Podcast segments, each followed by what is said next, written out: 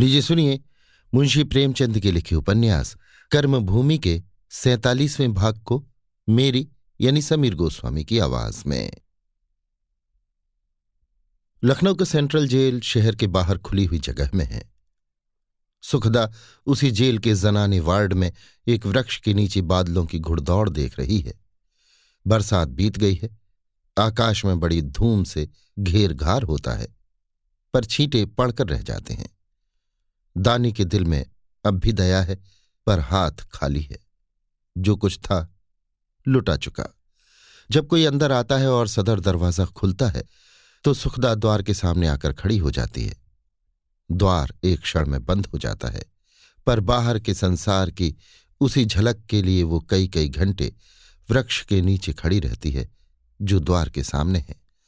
उस मील भर की चहार दीवारी के अंदर जैसे उसका दम घुटता है। उसे यहां आए अभी पूरे दो महीने भी न हुए, ऐसा जान पड़ता है दुनिया में न जाने क्या क्या परिवर्तन हो गए। पथिकों को राह चलते देखने में भी अब एक विचित्र आनंद था। बाहर का संसार कभी इतना मोहक न था। वो कभी कभी सोचती है उसने सफाई दी होती तो शायद बरी हो जाती, पर क्या मालूम था चित्त की ये दशा होगी। वे भावनाएं जो कभी भूल कर मन में न आती थीं, अब किसी रोगी की कुपथ चेष्टाओं की भांति मन को उद्विग्न करती रहती थीं। झूला झूलने की उसे इच्छा न होती थी, पर आज बार बार जी चाहता था रस्सी हो तो इसी वृक्ष में झूला डालकर झूले। अहाते में ग्वालों की लड़कियां भैंसे चराती हुई आम की उबाली हुई गुठलियां तोड़ तोड़ कर खा रही हैं। सुखदा ने एक बार बचपन में एक गुठली चखी थी। उस वक्त वो कसैली लगी थी, फिर उस अनुभव को उसने नहीं दोहराया, पर इस समय उन गुठलियों पर उसका मन ललचा रहा है। उनकी कठोरता, उनका सौंधापन, उनकी सुगंध उसे कभी इतनी प्रिय न लगी थी। उसका चित्त कुछ अधिक कोमल हो गया है, जैसे पाल में पड़कर कोई फल अधिक रसीला, स्वादिष्ट, मधुर, मुलायम हो गया।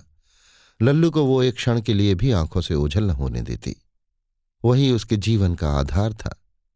दिन में कई बार उसके लिए दूध, हलवा आदि पकाती, उसके साथ दौड़ती खेलती, यहां तक कि जब वो बुआ या दादा के लिए रोता तो खुद रोने लगती थी। अब उसे बार बार अमर की याद आती है। उसकी गिरफ्तारी और सजा का समाचार पाकर उन्होंने जो खत लिखा होगा उसे पढ़ने के लिए उसका मन तड़प तड़प कर रह जाता है।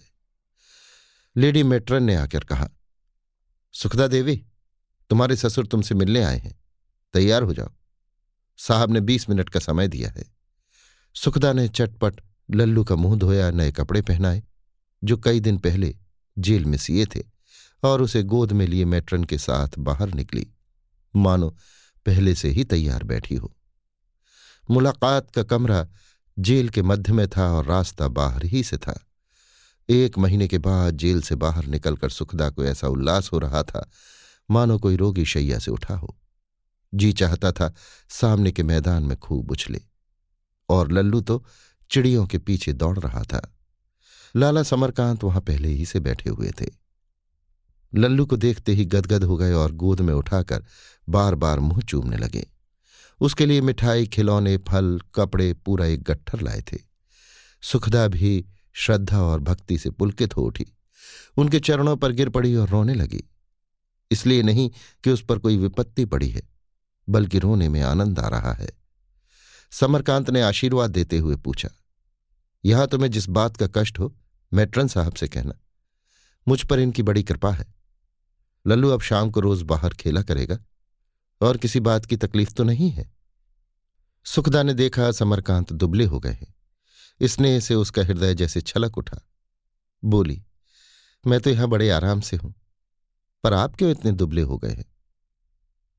ये न पूछो, ये पूछो कि आप जीते कैसे हैं। नैना भी चली गई, अब घर भूतों का डेरा हो गया है। सुनता हूं लाला मनीराम अपने पिता से अलग होकर दूसरा विवाह करने जा रहे हैं। तुम्हारी माताजी तीर्थ यात्रा करने चली गई, शहर में आंदोलन चला जा रहा है। उस जमीन पर दिन भर जनता की भीड़ लगी रहती है। कुछ लोग रात को वहां सोते हैं।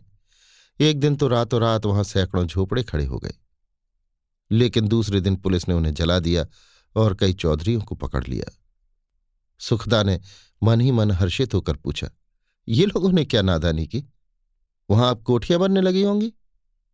समरकांत बोले, हाँ, ईंट चूना सुर्खी तो जमा की गई थी, लेकिन एक दिन रातों रात सारा सामान उड़ गया। ईंटें बिखेर दी गई, चूना मिट्टी में मिला दिया गया। तब से वहां किसी को मजूर ही नहीं मिलते, ना कोई बेलदार जाता है, ना कारीगर। रात को पुलिस का पहरा रहता है। वही बुढ़िया पठाने आजकल वहां सब कुछ कर धर रही है। ऐसा संगठन कर लिया है कि आश्चर्य होता है। जिस काम में वो असफल हुई, उसे वो खप्पट बुढ़िया सुचारू रूप से चला रही है। इस विचार से उसके आत्माभिमान को चोट लगी। बोली, वो बुढ़िया तो चल फिर भी ना पाती थी। हाँ, वही बुढ़िया अच्छे अच्छों के दांत खट्टे कर रही है। जनता को तो उसने ऐसा मुट्ठी में कर लिया है कि क्या कहूं। भीतर बैठे हुए कल घुमाने वाले शांति बाबू हैं। सुखदा ने आज तक उनसे या किसी से अमरकांत के विषय में कुछ न पूछा था, पर इस वक्त वो मन को न रोक सकी। हरिद्वार से कोई पत्र आया था। लाला समरकांत की मुद्रा कठोर हो गई। बोले, हाँ आया था, उसी शोहदे सलीम का खत था। वही उस इलाके का मालिक है। उसने भी पकड़ धकड़ शुरू कर दी है। उसने खुद लाला जी को गिरफ्तार किया। ये आपके मित्रों का हाल है। अब आंखें खुली होंगी। मेरा क्या बिगड़ा, आप ठोकरें खा रहे हैं। अब जेल में चक्की पीस रहे होंगे। गए थे गरीबों की सेवा करने, ये उसी का उपहार है। मैं तो ऐसे मित्र को गोली मार देता। गिरफ्तार तक हुए, पर मुझे पत्र न लिखा। उसके हिसाब से तो मैं मर गया। मगर बुढ़ा अभी मरने का नाम नहीं लेता। चैन से खाता है और सोता है। किसी के मनाने से नहीं मरा जाता। जरा ये मुटमर्दी देखो कि घर में किसी को खबर तक न दी। मैं दुश्मन था, नैना तो दुश्मन न थी, शांति कुमार तो दुश्मन न थे। यहां से कोई जाकर मुकदमे की पैरवी करता तो ए भी कोई दर्जा तो मिल जाता। नहीं, मामूली कैदियों की तरह पड़े हुए आप रोएंगे। मेरा क्या बिगड़ता है। सुखदा कातर कंठ से बोली, आप अब से क्यों नहीं चले जाते। समरकांत ने नाक सिकोड़कर कहा, मैं क्यों जाऊं, अपने कर्मों का फल भोगे। वो लड़की जो थी सकीना, उसकी शादी की बातचीत उसी दुष्ट सलीम से हो रही है, जिसने लाला जी को गिरफ्तार किया है। अब आंखें खुली होंगी। सुखदा ने सहृदयता से भरे हुए स्वर में कहा, आप तो उन्हें कोस रहे हैं दादा। वास्तव में दोष उनका न था, सरासर मेरा अपराध था। उनका सा तपस्वी पुरुष मुझे जैसी विलासिनी के साथ कैसे प्रसन्न रह सकता था। बल्कि यों कहें कि दोष न मेरा था, न आपका, न उनका। सारा विष लक्ष्मी ने बोया। आपके घर में उनके लिए स्थान न था। आप उनसे बराबर खिंचे रहते थे। मैं भी उसी जलवायु में पली थी, उन्हें न पहचान सकी। वो अच्छा या बुरा जो कुछ करते थे, घर में उनका विरोध होता था। बात बात पर उनका अपमान किया जाता था। ऐसी दशा में कोई भी संतुष्ट न रह सकता था। मैंने यहाँ एकांत में इस प्रश्न पर खूब विचार किया और मुझे अपना दोष स्वीकार करने में लेश मात्र भी संकोच नहीं। आप एक क्षण भी यहाँ न ठहरे। वहां जाकर अधिकारियों से मिले, सलीम से मिले और उनके लिए जो कुछ हो सके करें।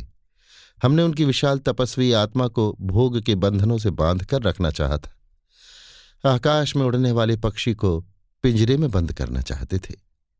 जब पक्षी पिंजरे को तोड़कर उड़ गया तो मैंने समझा मैं अभागिनी हूं। आज मुझे मालूम हो रहा है वो मेरा परम सौभाग्य था। समरकांत एक क्षण तक चकित नेत्रों से सुखदा की ओर ताकते रहे, मानो अपने कानों पर विश्वास न आ रहा हो। इस शीतल क्षमा ने जैसे उनके मुरझाए हुए पुत्र स्नेह को हरा कर दिया। बोले, इसकी तो मैंने खूब जांच की। बात कुछ नहीं थी, उसे क्रोध था। उसी क्रोध में जो कुछ मुंह में आया बग गया। ये ऐब उसमें कभी न था, लेकिन उस वक्त मैं भी अंधा हो रहा था।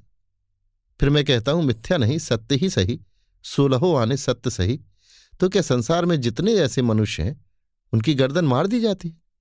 मैं बड़े बड़े व्याभिचारियों के सामने मस्तक नवाता हूं, तो फिर अपने ही घर में और उन्हीं के ऊपर जिनसे किसी प्रतिकार की शंका नहीं, धर्म और सदाचार का सारा भार लाद दिया जाए। मनुष्य पर जब प्रेम का बंधन नहीं होता, तभी वो व्यभिचार करने लगता है। भिक्षुक द्वार द्वार इसीलिए जाता है कि एक द्वार से उसकी क्षुधा तृप्ति नहीं होती। अगर इसे दोष भी मान लूं तो ईश्वर ने क्यों निर्दोष संसार नहीं बनाया।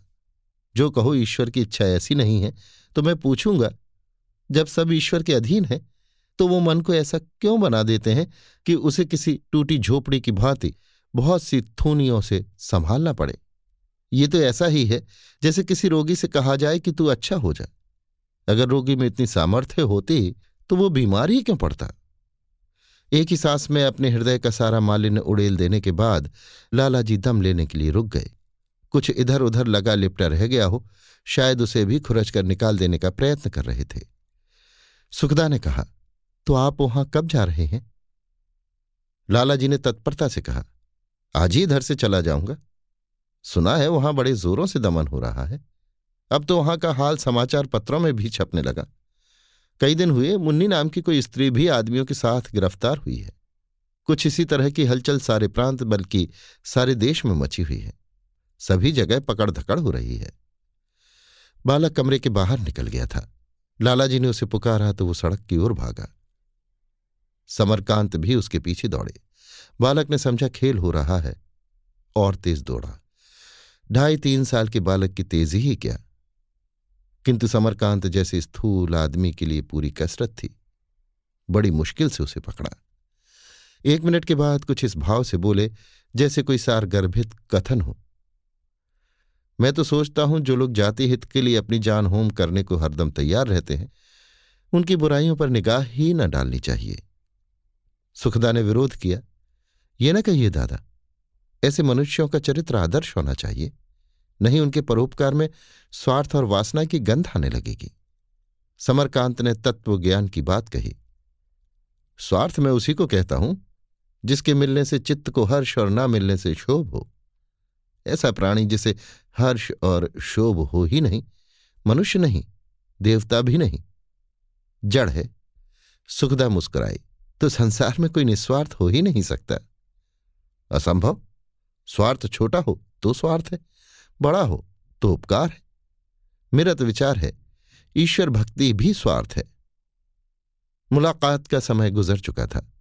मैट्रन अब और रियायत न कर सकती थी। समरकांत ने बालक को प्यार किया, बहू को आशीर्वाद दिया और बाहर निकले।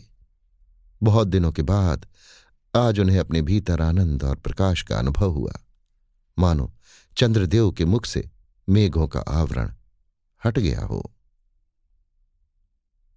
अभी आप सुन रहे थे मुंशी प्रेमचंद के लिखे उपन्यास कर्मभूमि के सैंतालीसवें भाग को मेरी यानी समीर गोस्वामी की आवाज में।